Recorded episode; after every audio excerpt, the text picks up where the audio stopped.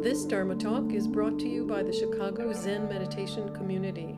Learn about us and our teacher, Miyoshi Thompson, at zenchicago.org.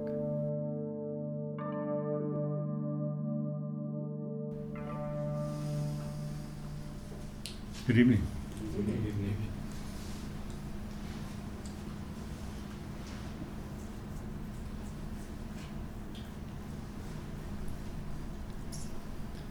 So tonight I want to pose a question. And the question is why do we practice?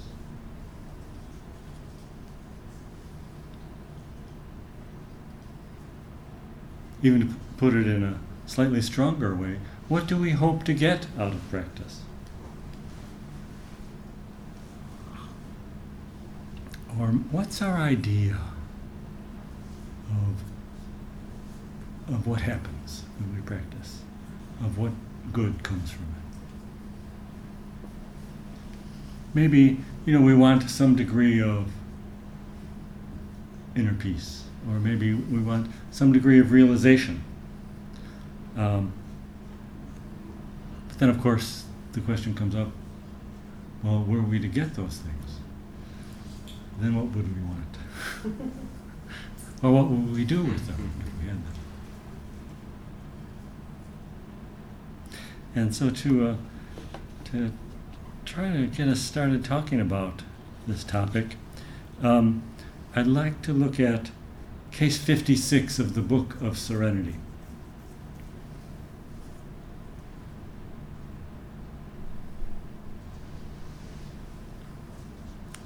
And in introducing this koan, this koan is about Dongshan, uh, the person who founded our school in China, and a monk who was referred to as Spiritual Uncle Mi. Uh, Spiritual Uncle Mi uh, was a student of Yunyan, like Dongshan was, and you know he must have been an older monk. And uh, these guys wandered around together. There's a few stories about spiritual un- Uncle Mi. And in all of, no, not in all of them, but in most of them, he and Dongshan are going and they meet this teacher or they are asked a question by this student. But they're, they're traveling together, so they must have been some kind of companions, uh, literally companions on, on the path. There's, and sometimes the stories about these guys take a particular pattern. For instance, there's one story about these guys, Dongshan and spiritual Uncle Mi were traveling and they were crossing a stream. You may remember that Dongshan enlightened while he was crossing a stream. He had just had a conversation with his teacher, Yunyan.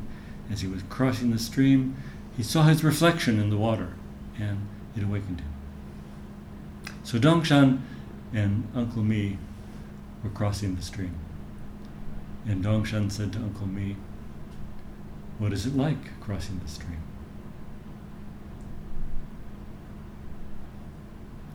And Uncle Mi said, Well, it doesn't leak to the feet.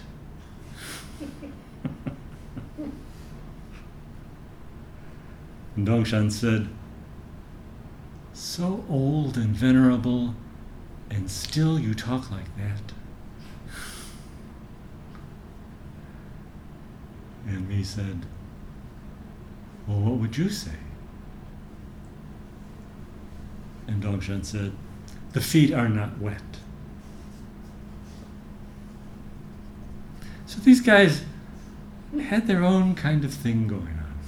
They had their own kind of dialogue, uh, including in this case, Dongshan asks Mi a question, Mi gives an answer, and Dongshan uh, says, You're so old and venerable, how could you talk like this?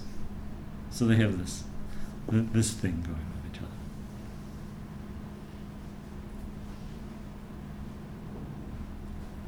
other. Before I get to the actual story of their dialogue, I want to mention that in uh, introducing this koan about Dongshan and Uncle Mi, uh, the commentator, Wan Song, gives us a clue about the nature of practice and aspiration. The nature of what we can or what we should expect from practice. And his clue is this.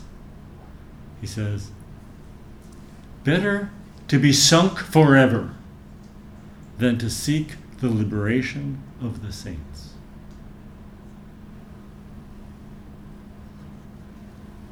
So that's a pretty strong warning. Better to be sunk forever than to seek the liberation of the saints.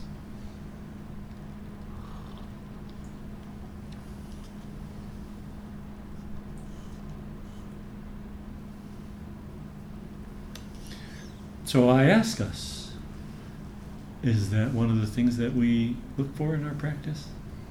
Do we seek the liberation of the saints? Uh, we might, you know, think twice if we do, according to the commentator here. What would that mean anyway? How, how could we seek that? Here we are in modern America. We don't seek the liberation of the saints. And yet, we do have all kinds of ideas about what might arise from our practice.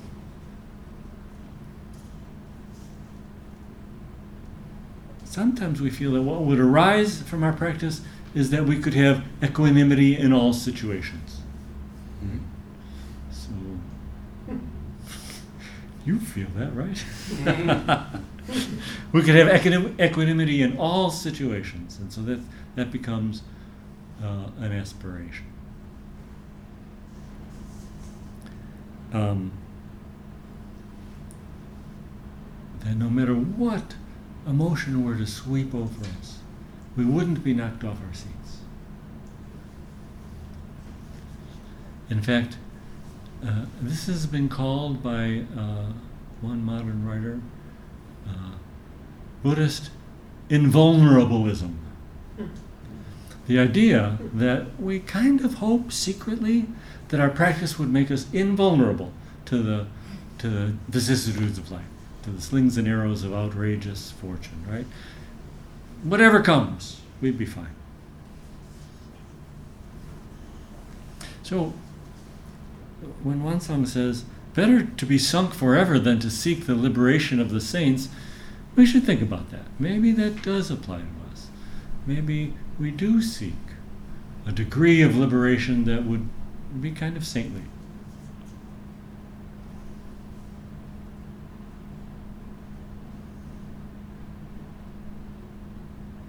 But to get to the, the case of this koan.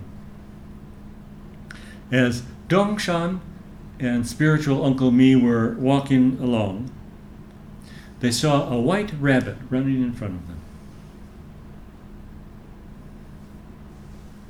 And Mi said, Swift.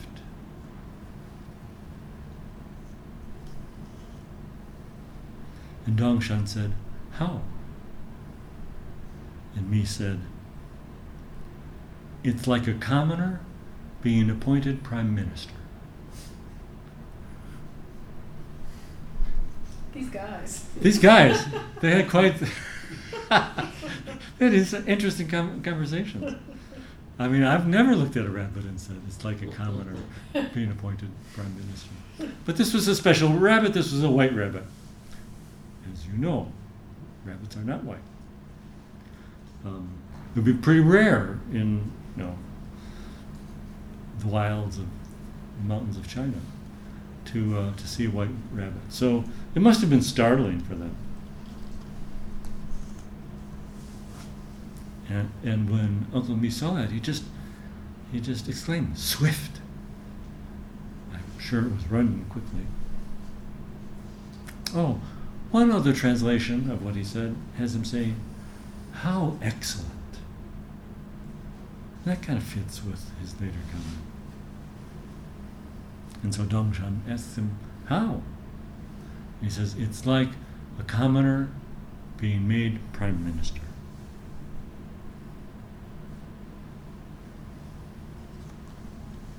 And, you know, this is another way that we think about practice. We uh,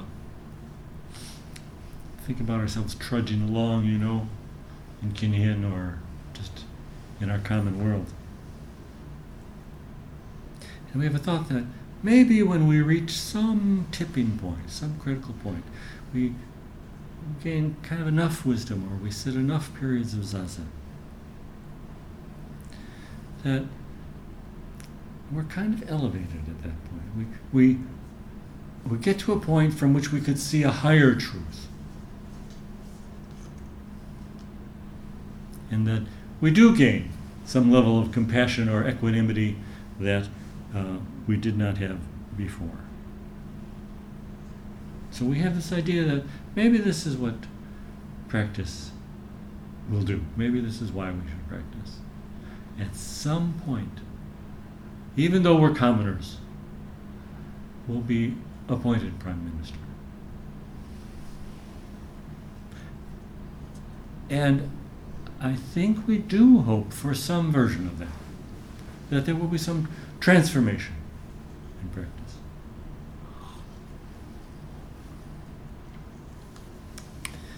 We, we hope that we could change our common brown coats for white ones, like the rabbit. And I really have to say that's fine. It's fine to have that idea of practice. There's even a way to practice with that, even though, um, you know, it kind of sounds like we might have some gaining ideas. And yet, if we have that idea about our practice, that's good. We should notice it. We could certainly learn something about how um, materialism can penetrate even into our spiritual practice. We want to acquire something.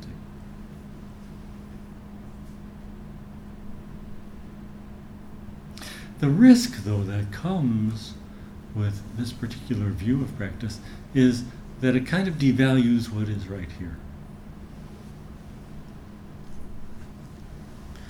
Um, we have a sense of we are here, but what we want is over there.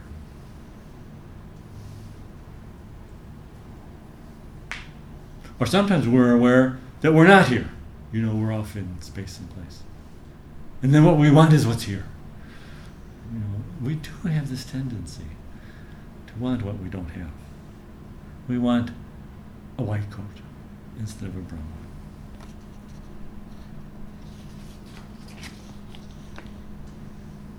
And in our practice, maybe we do want some kind of attainment.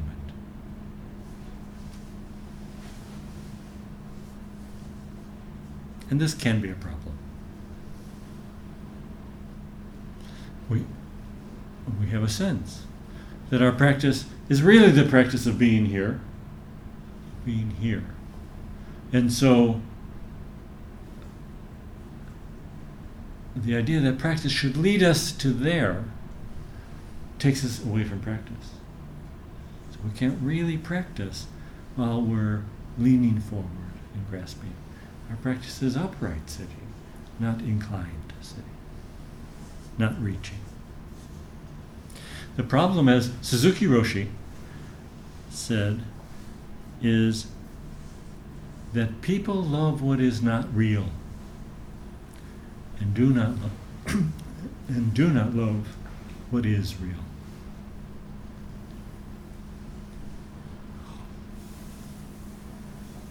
And that's really true. We really value that which is not real, that which is kind of idealized. We, we long for it. People love what is not real and do not love what is real. And because of this, if we have a practice that tries to get somewhere else, it is a real trap for us.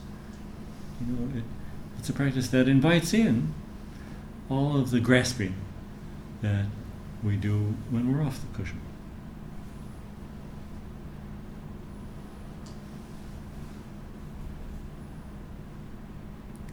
So Uncle Mi said, it's like a commoner being appointed a prime minister. And Dongshan said his usual line Such a venerable old person still says such words? Like, how could you still believe that? And Mi said, Well, then, how is it with you? And Dongshan said,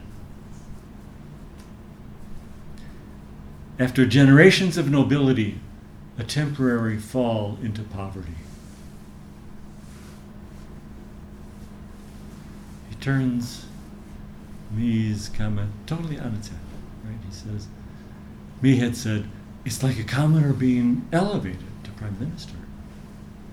See the white coat? That's how you can recognize it. And Dongshan says, after generations of nobility, a temporary fall, as if the brown coat, the common, the ordinary, was really quite fine.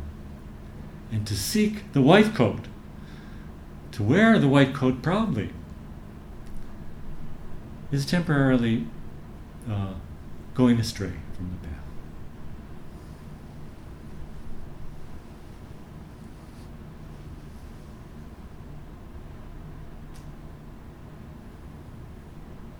So I think there are ways in which, like Uncle Mi, we think we are plodding along in the world of form and we hope to advance to another level.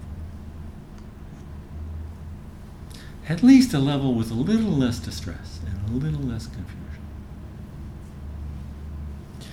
Buddha taught that all of us will become Buddha. And of course, we say, well, probably not in this lifetime, but if we could make just a little step in that direction, that would be okay. And that's kind of Uncle Mi's position. We will suddenly be appointed prime minister. But Dongshan kind of says we're Buddha from the beginning. There were generations of nobility behind us. Maybe there's a little glitch in our Buddhahood or a little smudge here and there.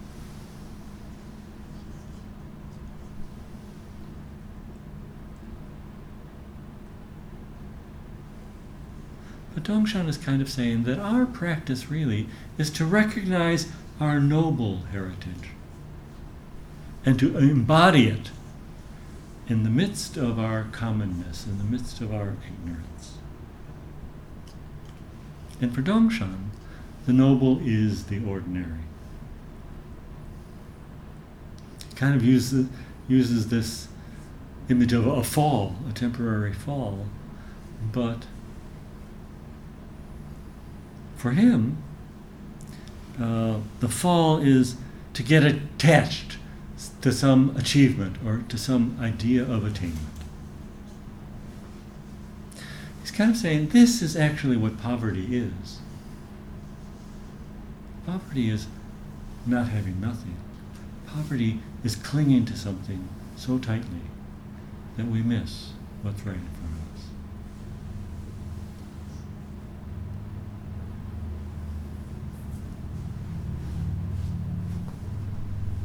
And it's interesting. We see this. When we awaken to something, if we have some insight or some opening, we never awaken to some sense of how special we are. Right? That's not what it's about. If we have some appreciation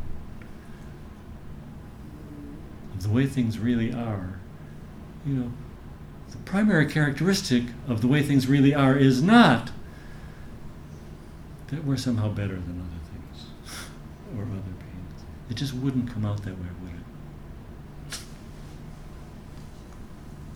When we awaken to fundamental nature, that means we awaken to the most ordinary, we awaken to what is common to all of us, that is fundamental. We awaken to what connects us to people, even to people who seem very different from us.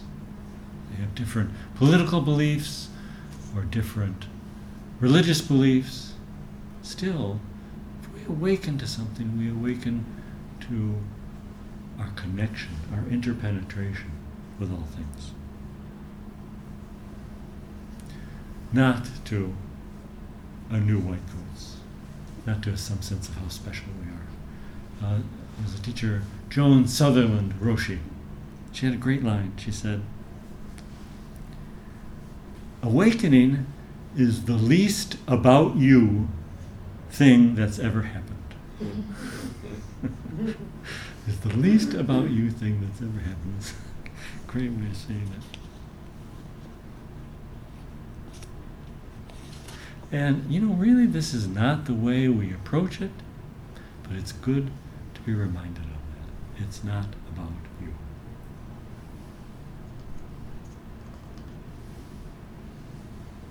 Dongshan is saying, really, that there's something uh, very basic in all of us that is truly noble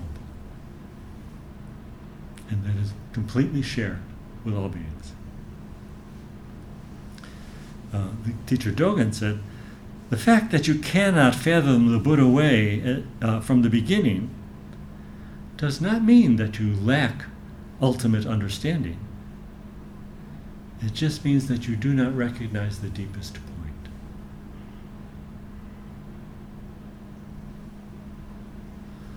And that's the trouble with us. We are, of course, completely connected with all things and, we could say it completely awakened. But at the same time, we're full of all kinds of delusions and ideas and self importance. So, even though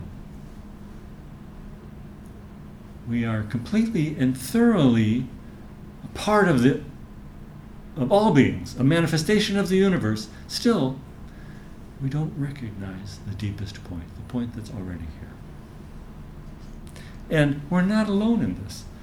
Uh, you know, when when um, Buddha was practicing,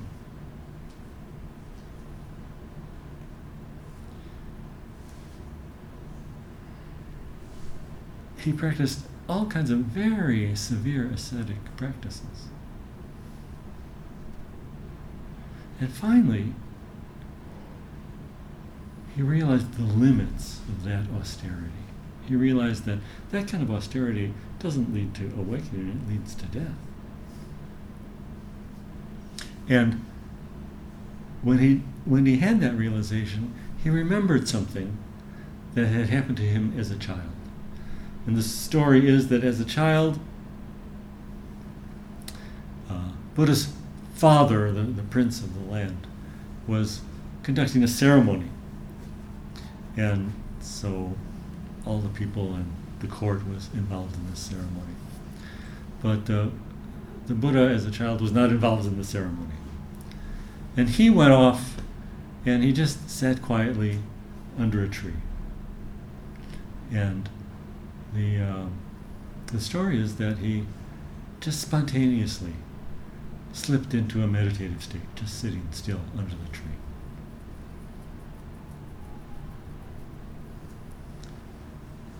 And it said that when Buddha recognized that this practice of striving for something, of seeking the liberation of the saints, when he realized that that wasn't going to make it, he realized that he had known what to do since childhood. He just did not actually know that he knew it.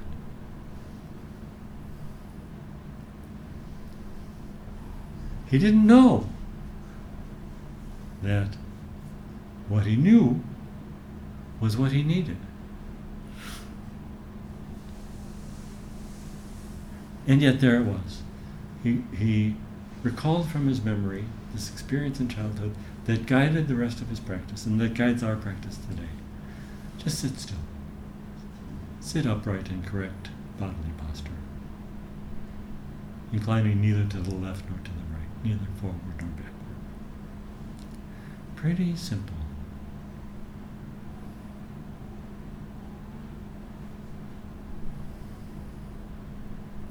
We could say that originally Buddha was noble. Back as a child, he knew the practice of all Buddhas. When he seemed to be scaling the heights of holiness, that was his temporary fall.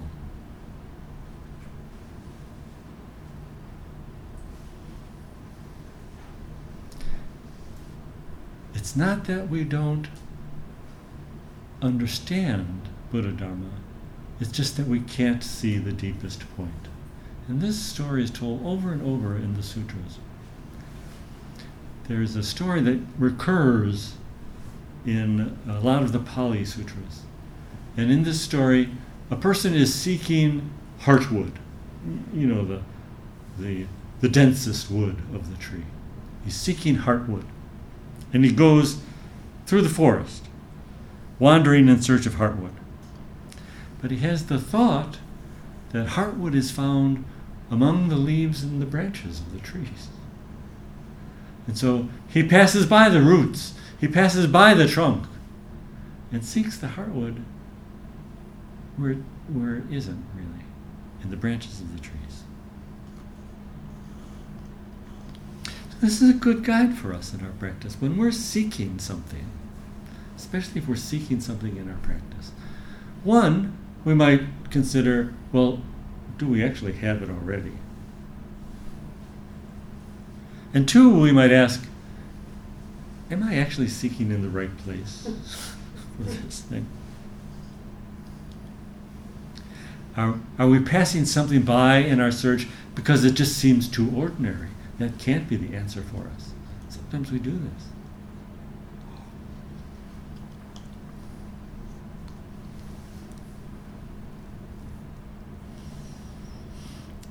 There are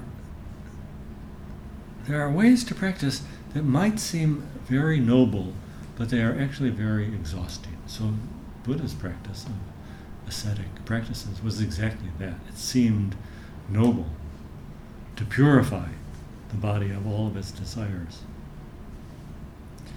But it was pretty exhausting. And in our Zen, you know, we can be kind of vulnerable to that kind of idea. Um, you know, we have these admonitions give up all your attachments, have no preferences. These are powerful encouragements for our practice but they can be misunderstood, they can be misapplied.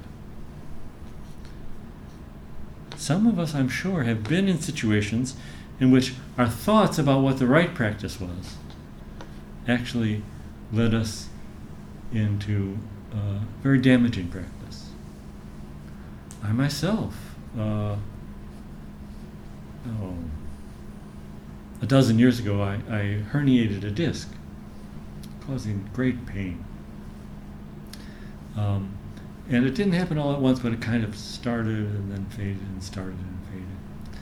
And the first time it, it started, this was probably bulging and pressing against a nerve, was the second period of a three day session.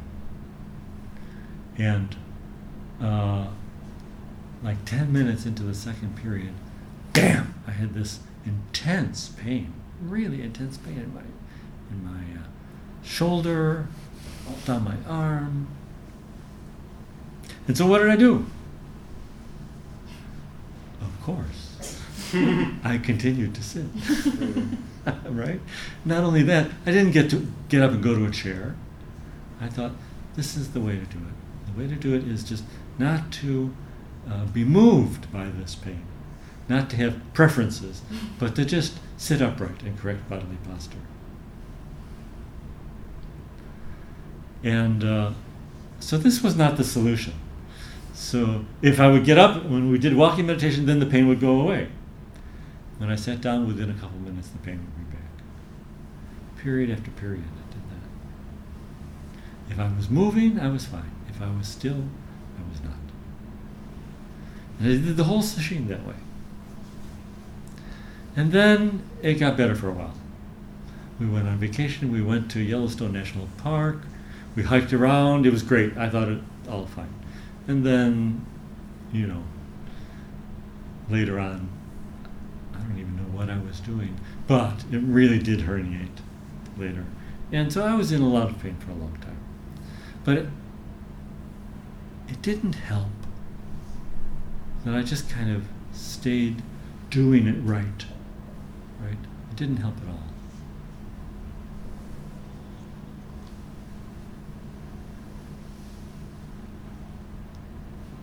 This idea we shouldn't have preferences can kind of take us in the wrong direction. A very senior practitioner told me once that she'd had breast cancer. But she believed very strongly that her practice was not to have preferences. So she suppressed or she tried to relinquish her desire to, to be cured, her desire to get well, because she thought her practice required that she have complete equanimity about either outcome.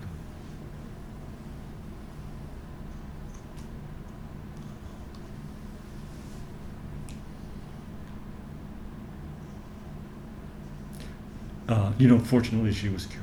That's great. That's great. And we have to look at it and say, uh, wow, that was devotion to practice. As she was conceptualizing practice, it was devotion to. And yet we have to also look at it and say, don't we have to practice with our whole being, including the part of our being that really wants to be cured, that really wants health, that really wants life.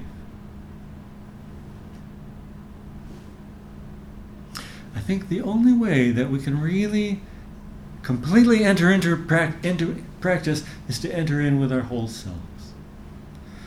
Uh, and to do anything else is to get into a practice that will eventually exhaust us. If we're really trying to deny some part of ourselves when we enter into practice, that's a terrible burden to carry into practice. We have to come with our brown coats. we have to come with all of our ordinariness. This is the way to enter into practice.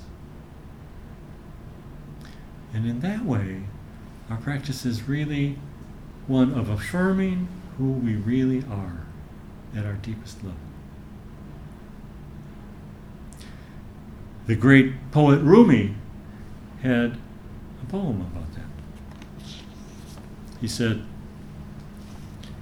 This is how a human being can change. There was a worm who was addicted to eating grape leaves. And suddenly he wakes up. Call it grace, whatever. Something wakes him and he's no longer a worm.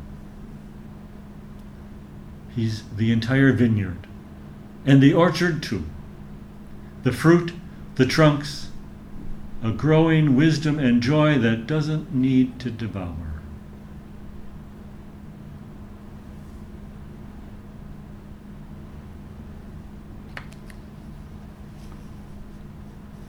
This is how a human being can change. I think of this worm as having thought that he was somehow something special. He was the apex predator of the grape leaves. right? He could devour these grape leaves. And yet, when he woke up, he found out he wasn't special at all. He was just the grape leaves themselves in the orchard. It was probably even the bird that eats the worms, that eats the grape leaves.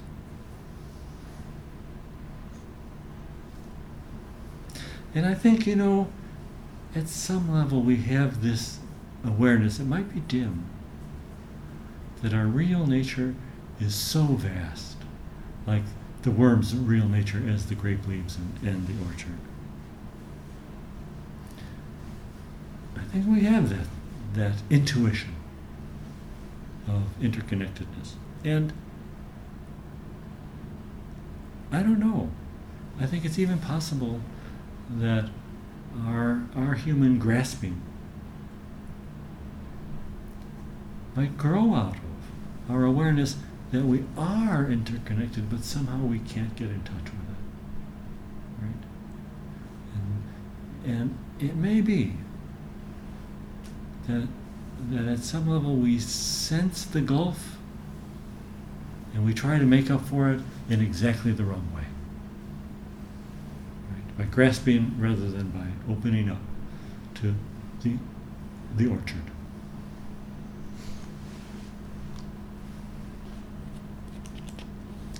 By opening up to who we are completely.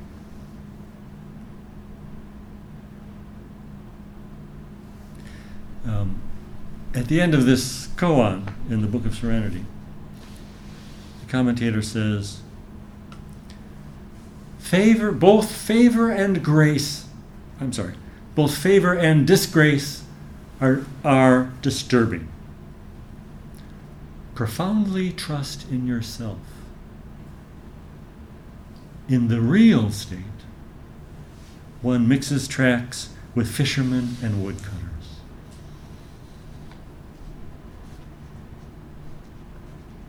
So profoundly trust in yourself.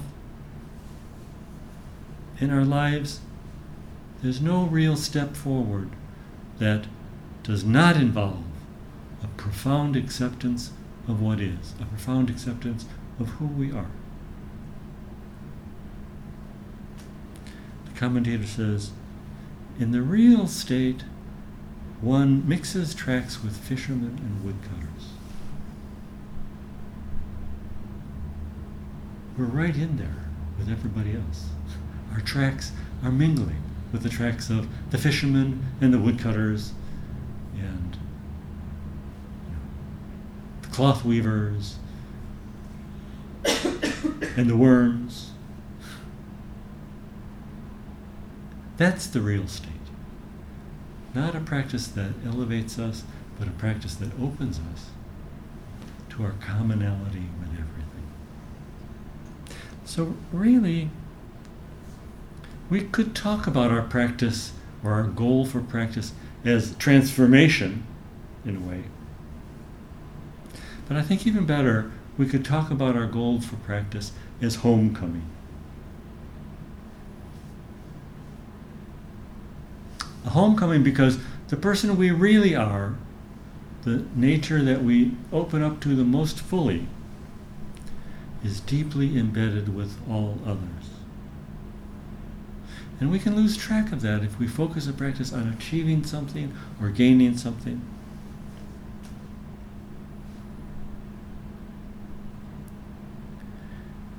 If our practice results in a homecoming,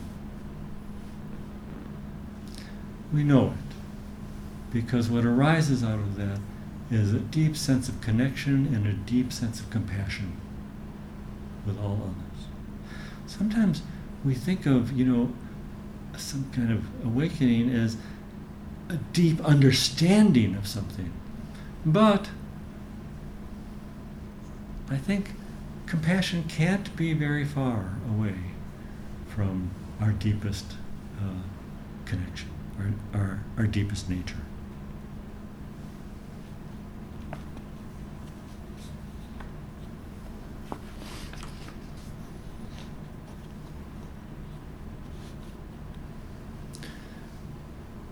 So let me let me pause here and uh, ask about any comments or questions or reactions.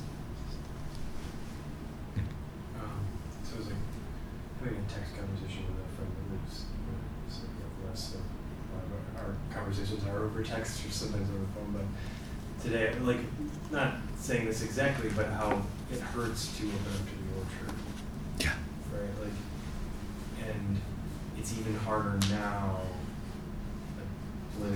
politically, what's Yeah. going on, to remain open and like both of us have a tendency like we're, we're both sort of naturally I think we are naturally impacted compassionate people, but it hurts so much that we like our tendency is to want to move off the grid.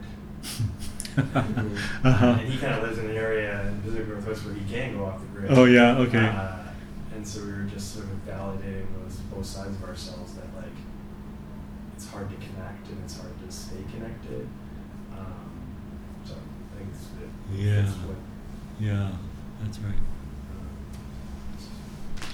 It's interesting. When the worm opens up to be in the grape leaves in the orchard, um, he may not like it.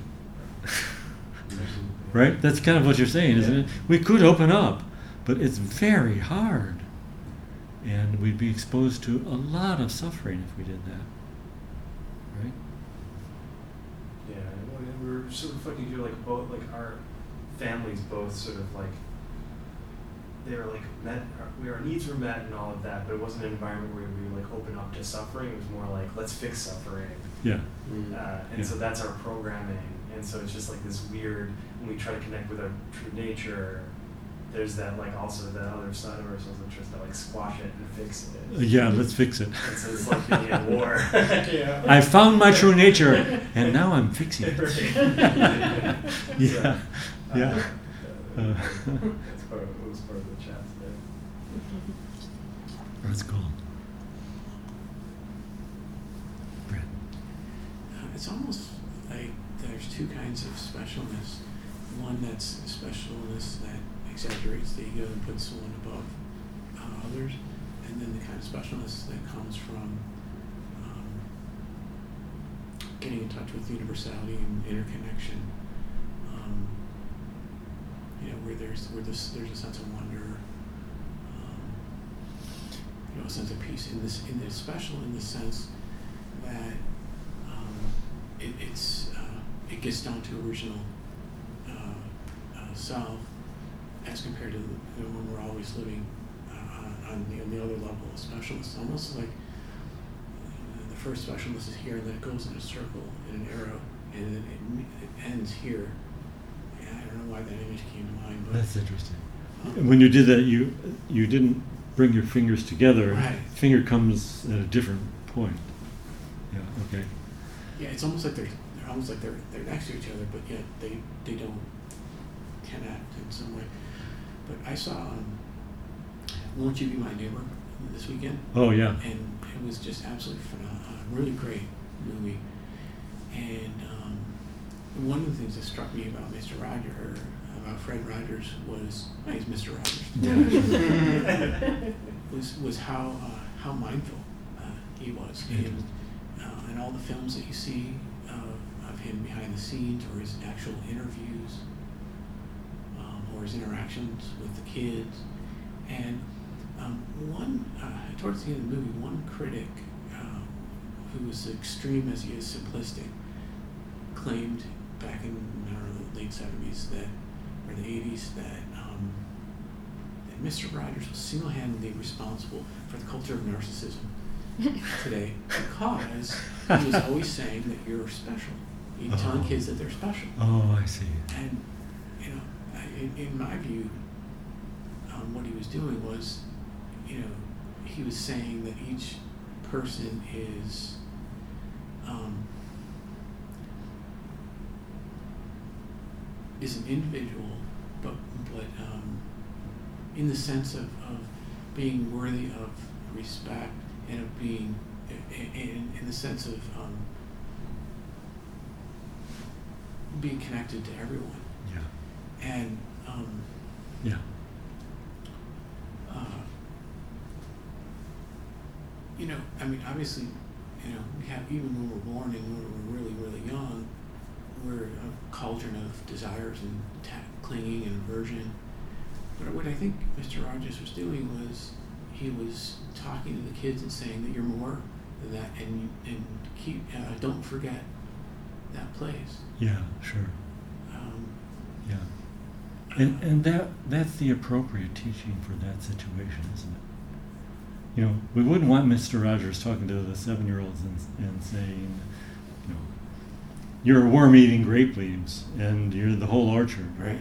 It, it just wouldn't be the right teaching, right? Yeah, he did have a, a, a pretty amazing way of because he was an intelligent guy, he was an ordained Presbyterian minister, but he had just a really amazing way of boiling it down, not just to its simplicity, but even beyond simplicity. Cool. Because there was almost a sense of non-speaking going on because of his long pauses when he talked, which would sort of what I would say would be more mindfulness. Huh. Um, Huh. you know, he was extremely, he was very, always very, uh, um, very measured uh, and thoughtful about what he said.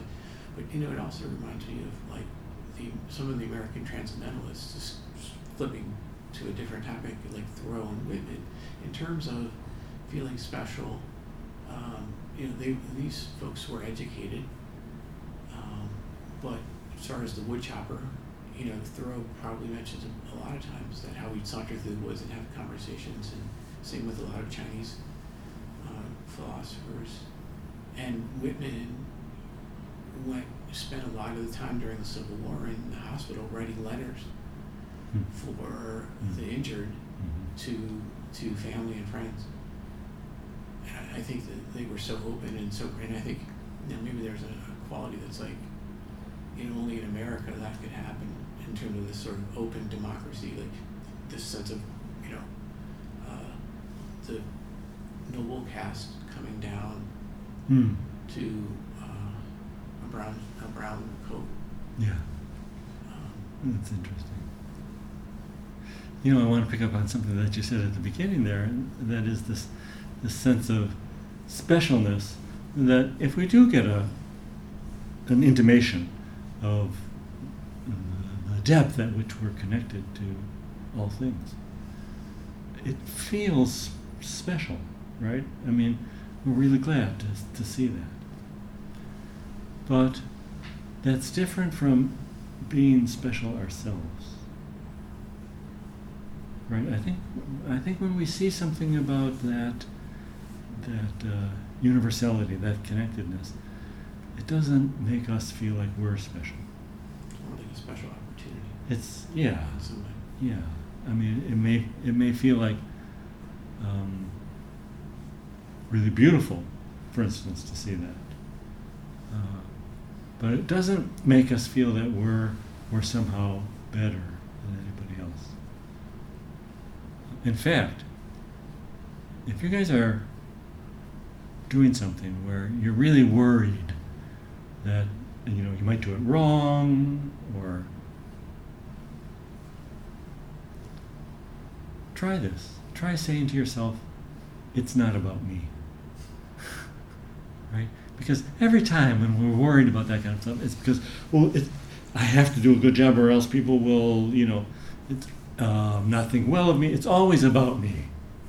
But if the task itself is really important, we could just say, let's, let's just do the task. Uh, Whitman, who's writing the, the letter, uh, is probably not saying, "Boy, I am such a great guy for writing to, to this this poor wounded soldier's uh, mother." Right? Oh, he's probably very aware. This is not about me. I'm just going to take down exactly what he says and I'm going to send it to his mother. Right. It's a real good way to get get past um, the worries we have about doing it right. It's not about me. Yeah. Any other thoughts?